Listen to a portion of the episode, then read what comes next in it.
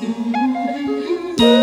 Edwin Frondozo on the Business Leadership Podcast every week for a unique program featuring insights and actionable items from the world's most successful business leaders. Hear firsthand the exclusive interviews and personal journeys on how today's transformational leaders made it to the top. Large companies around the world are all struggling with innovation. That's not news to anyone. And they want to work with people who, at their core, have DNA that, that is innovative. Look inside before you look outside and innovate yourself before you go and innovate for others. This is the Business Leadership Podcast, and I'm Edwin Frondozo. Welcome. How are you? How, how's it going? Thank you for taking the time to join us today. This is episode number 80, and my guest is Roger Chabra. Roger is TribalScale CIO and leads TribalScale Venture Studios.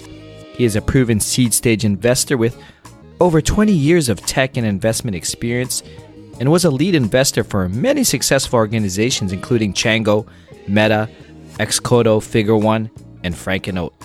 In our conversation, Roger describes the early years of internet and tells us about his transition story from becoming a person of computers to finance and becoming a venture capitalist. He talks about how to stand out with your application and, and grab your dream position, and discover how he does something bold to get people to support the idea. The Business Leadership Podcast is a friend of the ITWC Podcast Network and supported by our media partner, IT World Canada. Now, here we go. Welcome to the Business Leadership Podcast, Roger. Thank you. Excited to be here. Excited to have you. It's been a long time coming. I know um, for the listeners out there, we had tried to get Roger on the show earlier this year, but I know his organization, I'm sure we'll get into it, has been doing massive things and uh, we had to reschedule a couple of times. So, super happy to get this going. But, Roger, why don't we start off by introducing who you are to our listeners? Tell us a bit something about yourself who you are and what you like to do when you're not growing or leading businesses. Um, yeah. Okay. So, um, you know, I uh, I started my career right around the first trajectory of the internet in the uh, early and mid '90s, and I graduated with a psychology degree, which was an interesting thing to graduate with. I always knew I was going to go back to school and and do something a little bit more, um, you know, applied.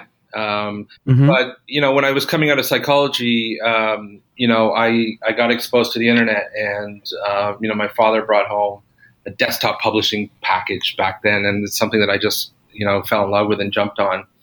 And this was right around the first iteration of websites. So um, you know, I taught myself HTML, and you know, kind of tried to become a graphic designer. I realized I was you know kind of intermediate at that uh, ultimately, but I learned how to code uh, HTML and CGI and Perl really early in the um, kind of evolution of the internet, first generation brochureware websites. And so for a number of years, I, I made a go of building websites for um, mostly local, but some, some multinational companies. And, uh, you know, that was a really interesting time in my career because it was a direct line to kind of the executive offices of, of companies because it didn't matter how old you were. If you knew how to get a company on the internet, you were in all of the meetings, uh, whether they were IT related or marketing related. So I got exposure to kind of senior leadership executives pretty early in my career, um, kind of in my early 20s. And, um, you know, I was a consultant and, and, had a few freelancers and people on staff working for me building these sites. And ultimately, I joined a company called, um, at the time, CNC Global, which was Canada's largest recruiting firm, had about 300 people. And I was their you know their first web hire uh, to build out their uh, internal products, but also customer facing job boards and, and, things like that. So back in the early days of Monster, we had competitors to that. And when I left, there was about 25 people in that division, um, and learned a lot. And you know that company was eventually bought by KKR, the big private equity firm, and um, became a place that wasn't as interesting to me. And, and innovation was really starting to get stifled at a time where in the macro envir- environment innovation was exploding. So around 99, I kind of took stock in my career and um, realized I had missed the whole dot com kind of ramp and explosion. Um, and, uh, you know, I saw a lot of my friends that were working at startups or were either leading startups or, you know, you know, just doing incredible things and being worth all of this uh, amount of money on paper and, and doing world changing things. And I tried to figure out, okay, what was next? And, um, you know, I kind of triangulated on mobile. So in 99, which was probably the worst time in history, the history of this planet to launch a startup, I launched a mobile startup.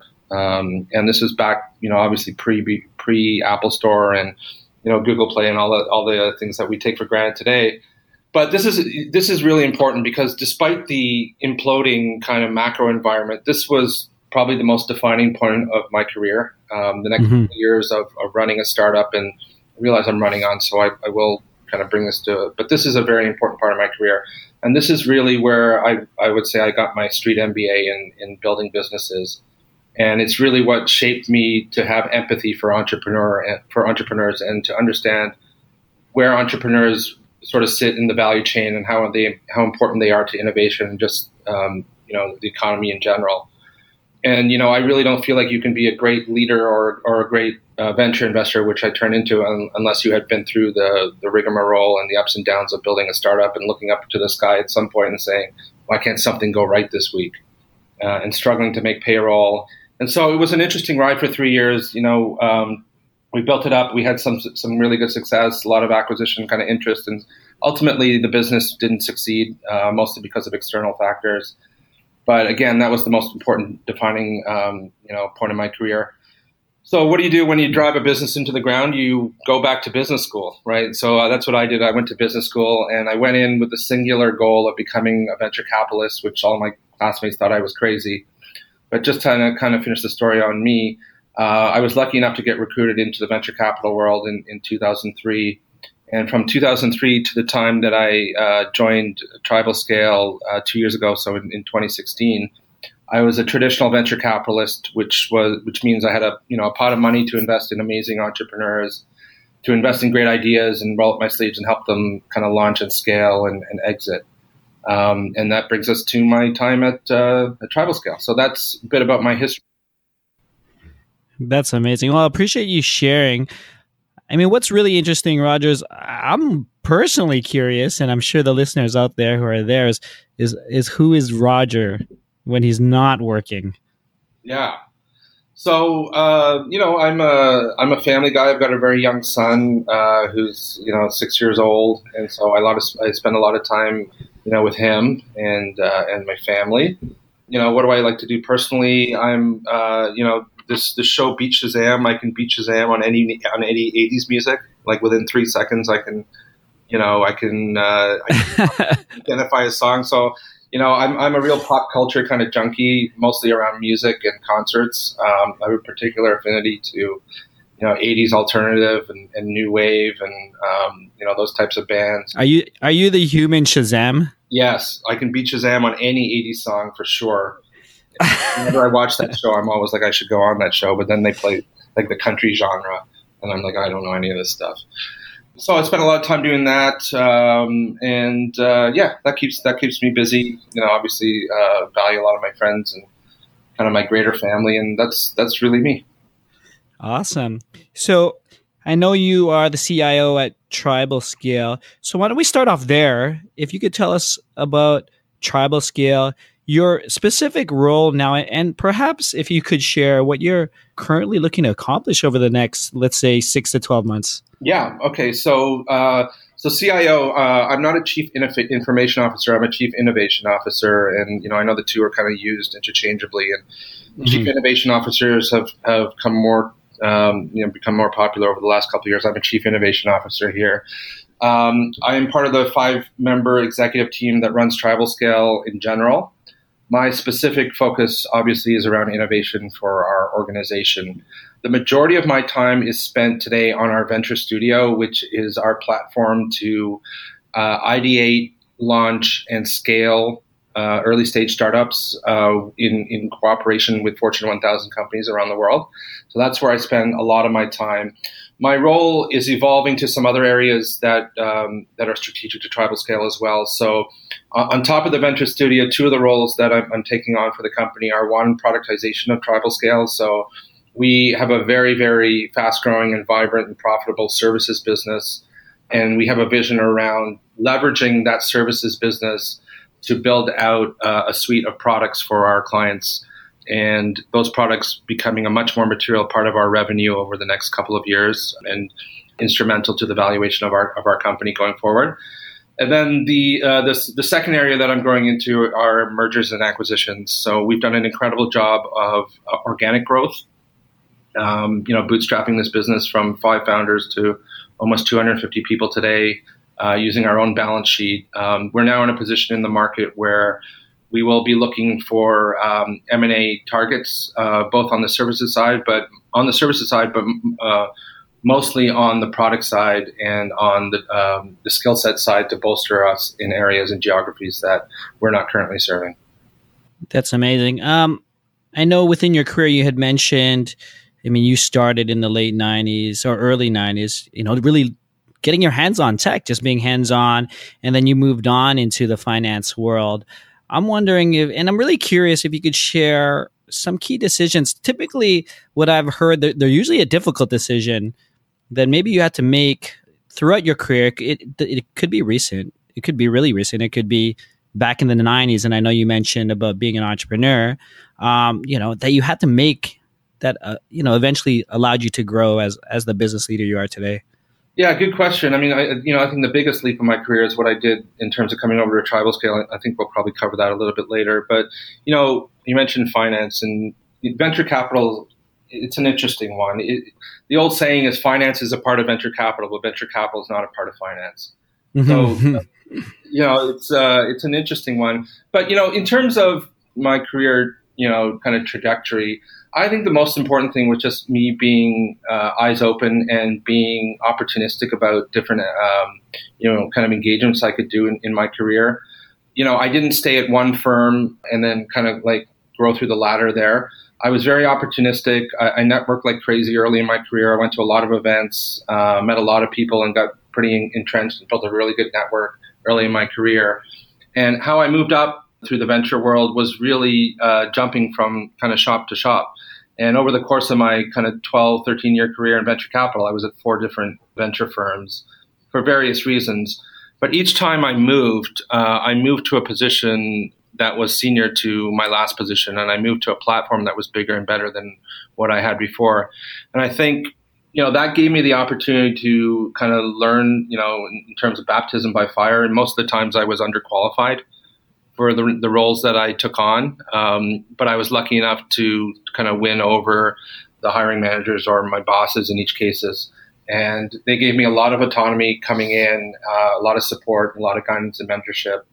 And it was really this exposure and learning by doing that was uh, probably the most instrumental thing in terms of uh, shaping me as as a business executive. So, what's really fascinating in that story and, and maybe some of the listeners might resonate this and they might be sitting in a firm and wondering how do they find those opportunities uh, within it could be a competitor i'm sure of it and and not only a lateral role it was it was a roll up so yeah. were you did people reach out to you or did you reach out to them and i'm sure i mean i don't want to go all throughout the four different organizations but there's there seemed to be something that was happening around you, or maybe you were just bored in the in the, the location you're at. Yeah, no, look, good, look, good question. You know, it's it's all about you know the hustle, and mm-hmm. it's also about it's also about seizing the opportunity. You know, I have a lot of people come and approach me about getting into venture, which is a very very difficult kind of you know world to break into. And you know, I give a bunch of advice. One, one of the best pieces of advice that I, I give to people coming into the venture world mm-hmm very, very early in my career, for probably the first three of my four venture roles, uh, I really went out of my way to stand out amongst the crowd. And, you know, I went so far as to put together like 20 or 30 or 40 page kind of decks on why the firm should hire me. And, you know, it would just blow, blow away the people from around the table. And it was all about like why they should hire me, why I'm a match, why I understand their portfolio, why yeah. and kind of the sectors they're looking at. What are 15 companies in the ecosystem they should be talking to and looking at. And you really got to find a way to differentiate yourself if, if that's what you're dead set on doing. And so this playbook around finding what resonates with the organization you're growing, proving to them that there's material value, differentiating yourself because everybody comes in with great credentials. Everybody talk interviews well. Everybody talks a good game. It's like how do you leave a long lasting and interesting impact on that person so that they can take a chance on you? That's what allowed me to get these opportunities that i was in frank like in full disclosure completely underqualified for. And so you know i would say that that was probably very instrumental to you know me moving around and, and creating opportunity for myself Oh, that's great. So it sounds like you like like you said, and you just you summed it up in one word. It was the hustle and really knowing which way you were going. So as you changed organizations and you were, I mean, quote unquote, unqualified, and you, your roles changed, you had new teams, new responsibilities. I, I'm wondering how did you adjust along those transitions to continually grow and become more effective uh, business leader? Yeah, so you know the good thing about kind of the venture world, if you're early or mid career, is you, you, have senior people around you, um, mm-hmm. and uh, you know it's important to leverage that experience. I mean, they're obviously bringing in younger people for uh, for for deliberate reasons, especially when you're talking about innovation and investing in innovation, particularly driven by um, younger entrepreneurs. But there's something to be said about leveraging the experience around the table. So I, I continually did that uh, you know, I think it's also important in any organization, especially the venture world, to understand the dynamics of a partnership and to uh, and to understand how you're going to gain consensus. The hardest thing about any partnership, or you know, even in executive team that I that I'm out of the venture world, is gaining consensus and political buy-in for things that you want to do that are disruptive or new to your mm-hmm. organization and that's really about understanding your your coworkers and understanding what makes them tick and how the you know the bigger project can help all of you. Uh, and it's ultimately about getting conviction behind what you want to do. I mean, nobody's going to believe in your ideas unless you do. And so I learned that very, very early, early in my career, the kind of the art of buy-in, which you know, when you've got five partners all competing for, to do deals uh, with a fixed amount of money, it's an interesting dynamic. Uh, and I've seen people do well and not well at that kind of piece of the business. But it's it's completely transferable to the world that I'm in now, where you know we've got lots of different opportunities in front of us. We're building a platform that we can orient in many many different directions. How do you do something that's bold and interesting um, to the group, and how do you get people behind you to to support you? Because you can't do it alone. Hey, biz leaders! I hope you're enjoying this conversation that I'm having with Roger. If you'd like to keep in touch, please consider joining my free private Facebook group where I share daily insights, answer your questions, and connect you to like minded leaders in the community.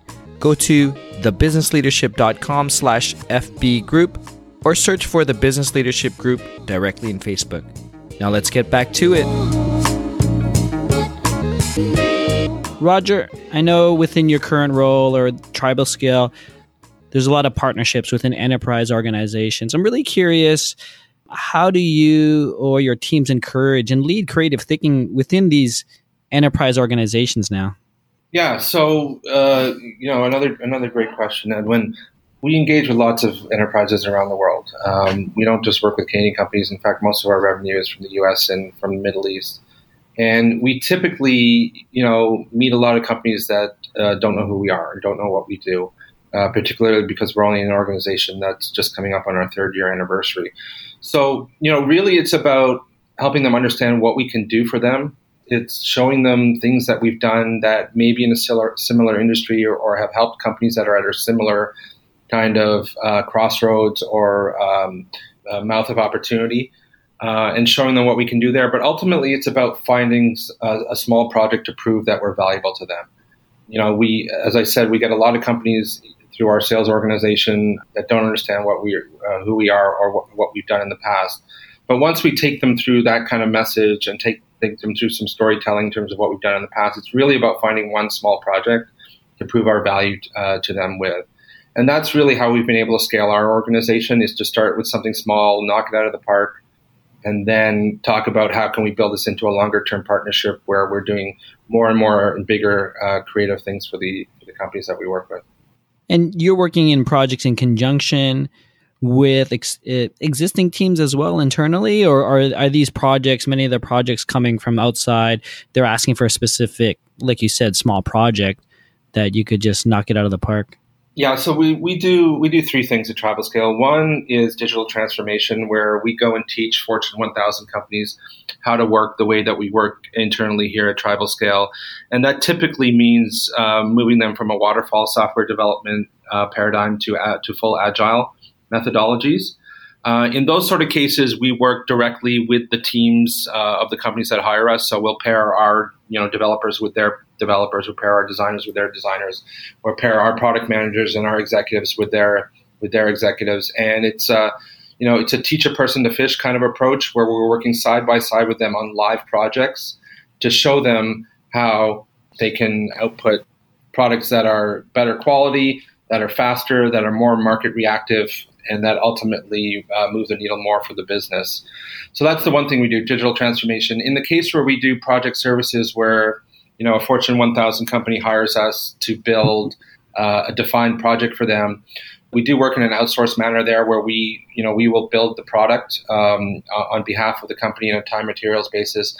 But the thing that sets us apart from a lot of our competitors is really the collaborative approach we take to building these products. Mm-hmm. Um, uh, you know, especially early in the life cycle, but you know, as the project goes on, definitely throughout the whole project life, uh, working side by side. So, you know, one of the things we're very proud about is our process is defined around a weekly build being shown to to our customers. Um, and so, you know, we, we like to say our homework is due kind of every week. We don't, um, you know, you don't get a status report from us. You don't get, you know, a build three months after you've asked us to start something. Every week, you're able to look at the progression we've made and, and kind of the output we've made and say, give us your feedback. Um, so that's a very highly collaborative kind of approach to, uh, to project services. And the third thing we do is the venture studio side which is again co-creation of startups with Fortune 1000 companies. And there, it's a completely collaborative and immersive model with with corporations. So, all of the startups we either invest in or we create from the ground up are basically uh, in line with the problem statements of large you know corporations that we're working with and that's a very very collaborative um, uh, kind of process that at the forefront puts the, the customers and corporates that we're working what do you think is the biggest challenges facing emerging business leaders today, Roger? So, you know, I, I think it's just the status quo, and um, you know, this is the way we've always done things. Um, mm-hmm. You know, I've, I've been in the tech world for over 20 years, and you know, that's a very motherhood and you know, kind of typical statement. Um, I think companies uh, are completely changing. At least their awareness of, of having to do things is completely changing. But I do still think that that's something that we fight up against every day. Um, the other thing I would say is just the approach of using, you know, only employees or only using internal resources to solve problems. I think that's, um, you know, that's a barrier that we have to continually uh, work through with different, you know, larger corporations around the world you know, I think true innovation can only come from a combination of within the four walls of a, of a corporation and, and, outside the four walls of, of, a corporation. So, how do you put the people, processes, and, and kind of tools in place to make sure that you're engaging with the disruptive startups in your world? Um, you know, how do you engage with your competitors? How do you, um, you know, take a consortium approach to, to innovation?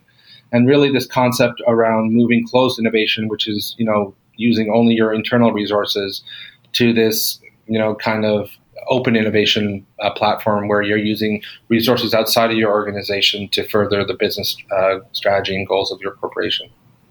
Yeah, I mean everything is everything is evolving. And one thing I get into discussions about Roger, and I'd love to get your your insights is also where the work is going or where the leadership is going in terms of having this AI coming into into the workplace now and really automating a lot of a lot of um, processes, I guess. Um, like like where where do you see? And I'm sure you have discussions with this with other people or other C levels. Is how do you see the work changing?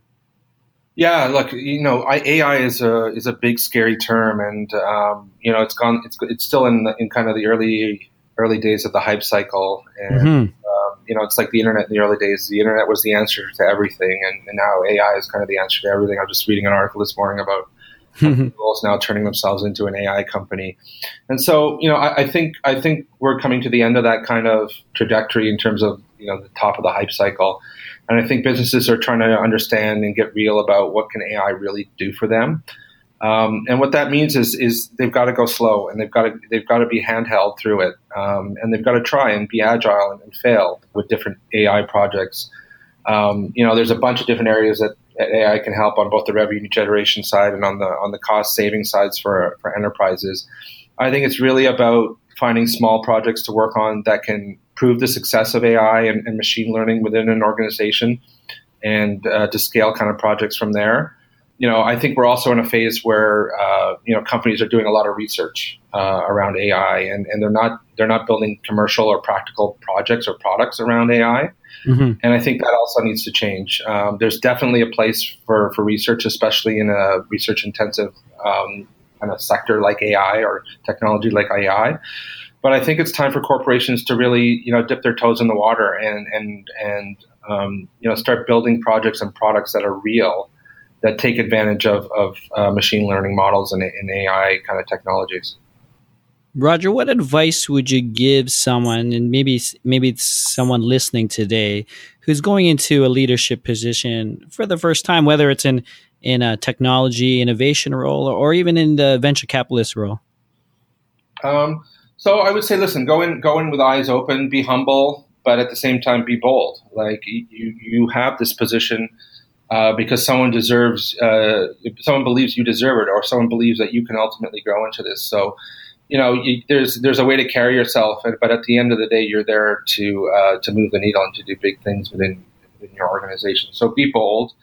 I would say, you know, embrace 360 degree input. Um, you know, one of the things that I like to pride myself on here is, you know, I listen to people both above and below me in the organization, and I learn as much from the people that work for me as uh, the people I work for. And, um, you know, especially as you get a little bit older in your career, you tend to get out of touch with certain things that are important to businesses around innovation. And, you know, there's people underneath me that don't have the years, but definitely have, you know, kind of the insights and connections to different things around the world that can help me with my business. And so I rely on them as much as I, as I rely on the people who manage me. So I would say, you know, a couple things. Be humble be bold but you know especially embrace this paradigm around 360 degree kind of input and and um, information. That's great. Is there anything you're currently reading right now roger? Twitter Does Twitter help you become a better business leader? Oh yeah, totally. Um, so you know, I, I, I, do find time to read the odd book here and there, but I spend most of my time kind of reading articles on the internet. And mm-hmm. I'm a soundbite guy. Um, you know, I subscribe to the Hustle, so that's a great piece of uh, content every morning. I get uh, all the Fortune CEO, um, the Fortune CEO daily email. I still have my toe in the venture world a little bit, so I get all the deals emails from uh, you know uh, private equity hub and, and those right. So you know, most of what I read is articles, and uh, you know, I try and I try and look for articles that are outside of my own kind of sector, and they don't have to necessarily be technology related. They could be sports related. Mm-hmm. And I try to draw parallels for for my own experiences and my own my own challenges that I'm reading. It could be music stuff because uh, I'm a big music guy. Be a documentary on Netflix um, around hip hop or EDM or you know alternative music in the '80s. Um, so yeah, I'm I, I, am a rabid consumer of digital sound bites. Twitter, most of which is surfaced through Twitter. Yeah, uh, no, I I love it. I'm on Twitter all the time. Is there any anyone specific that you you are following that maybe I should or anyone that's listening today should be should be following? Yeah, I mean, look, I don't I don't tend to call out individuals. Uh, sure. I, I, yeah, I, I follow uh, Roger. well, you, you could follow me, and maybe I'll retweet some stuff that I certainly, you know, um, I, I could probably retweet some stuff that's of interest to the audience. Um, no, listen, it's it's mercurial. It changes every day. I, I try to have a good swath of different people in, in my kind of follow list. It's getting out of hand now. I try to call it where I can.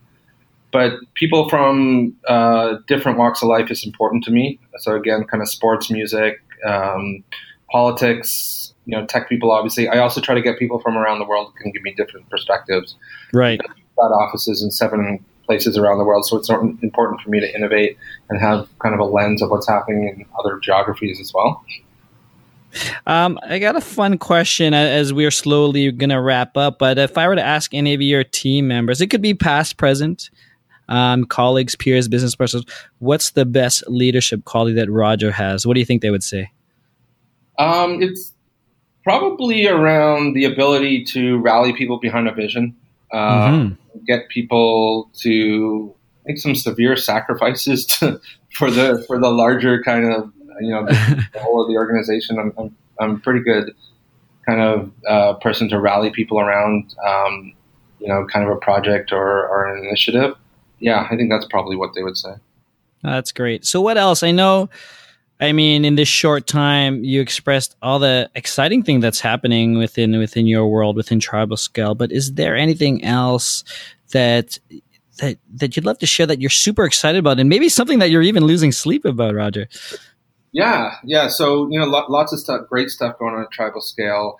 Um, probably the most you know kind of material one to my world is we've just kicked off the second cohort of our Venture Studios. Um, yesterday, in fact. So this, this is really, really good timing. Um, you know, the last time around in our, in our, first cohort, we did two studios, one in the automotive world mm-hmm. um, and one in the fintech world. We had three fintech graduate companies and one automotive graduate company, so we had four total. This time around, we're doing three studios. So um, we've evolved our auto studio to be a, a transportation studio. So it does uh, encompass a lot of the large auto automotive OEMs around the world but it's also been expanded to include um, uh, some of the airlines that we work with and also some of the cruise lines we work with. So one of the studios is our transportation studio. The second one is our media studio. Um, so we work with most of the large broadcasters around the world on various projects, including mobile, voice, and over-the-top television. And we have kicked off a, me- a media studio so that's our second one. And then the third one is in line with what I was kind of saying earlier. It's a product studio. So we've launched a studio around creating internal IP and product for tribal scale. Uh, around the vision of us becoming a combined services and uh, software business. And so that's exciting for a number of reasons. Um, you know, it, it, it kind of le- um, levels up the studio platform that we've uh, we created earlier this year. Uh, we've got three studios this time instead of two. We will be either investing in early stage um, startups in one of those three uh, areas, or in some cases, creating our own startups from the ground up. So, if there are any entrepreneurs that are out there in transportation vertical, media vertical, or uh, anyone who may have uh, an idea or early stage product that they think could benefit from the sales um, kind of engine that we've created here at Tribal Scale, we'd love to hear from you. Um, press releases will be going out soon, and we will be formally engaging over uh, a number of events as well. But that's that's probably what I'm losing sleep over is uh, launch a cohort two. So a lot of moving parts, and we've got a great team installed here uh, to help us, uh, you know, make the most of, of, of those three studios. That's that's amazing. I'm super excited. That's that's amazing, and we'll definitely share all the all the press releases, at least the links, or for anyone listening who may have an idea and who may want to even reach out to Roger, just find it on the episode web web page. But before we end, Roger, any final thoughts, observations? Ideally, what I'm what I'm trying to you know my goal for the show is to get some actionable recommendations for the emerging business leader or even emerging entrepreneur that may be listening today. No, no. I mean, listen. Uh, I think I think we covered a lot today. Um, you know, I, I, think it's you know one thing I would say to entrepreneurs and other companies is you got to innovate yourself before you can innovate for anyone else. And you know, we've we've taken that completely to heart here at Tribal Scale. We didn't want to just launch a, a development shop or or an agency.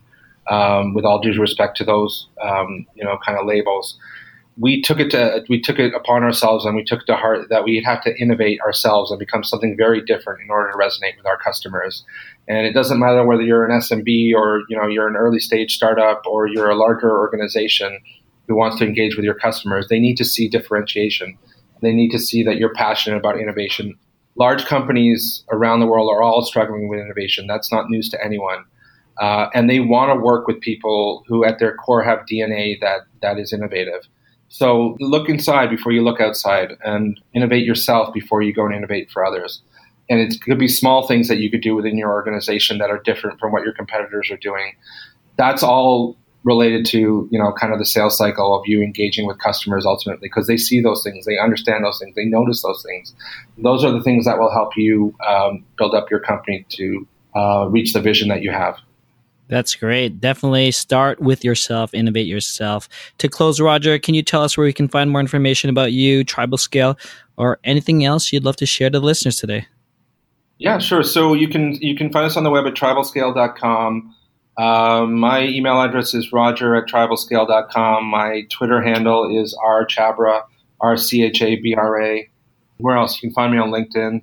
My kingdom for a new version of LinkedIn, by the way. If anyone out there has a new version of LinkedIn, we got to talk uh, because I feel like that company has completely lost um, relevancy in, in, the age that we're in. Um, so I don't prefer to get reached out to through LinkedIn, but you know I definitely uh, will look at whatever comes in there. But it's just it's an interesting it's an interesting place these days. Oh, you heard it here first. the, new, the new kingdom is coming. I love it. Well, Roger, it's been an absolute pleasure. Thank you for joining us on the Business Leadership Podcast. Thank you for having me, Edwin. That's it, biz leaders. Thank you for joining me on the Business Leadership Podcast. This was episode number 80 with Roger Chabra. If you want to learn more about Roger, Tribal Scale, or anything else we discussed, please go to thebusinessleadership.com slash 080. The Business Leadership Podcast is a friend of the ITWC Podcast Network and supported by our media partner, IT World Canada. Please join me on my free, private Facebook group called the Business Leadership Group, where I share daily insights, answer your questions, and connect you with like minded leaders. And if you haven't done so yet, please subscribe to this podcast on Spotify, iHeartRadio, iTunes, or wherever you listen to your podcast. Thanks again. Edwin signing off. Thank you for listening to the Business Leadership Podcast at thebusinessleadership.com.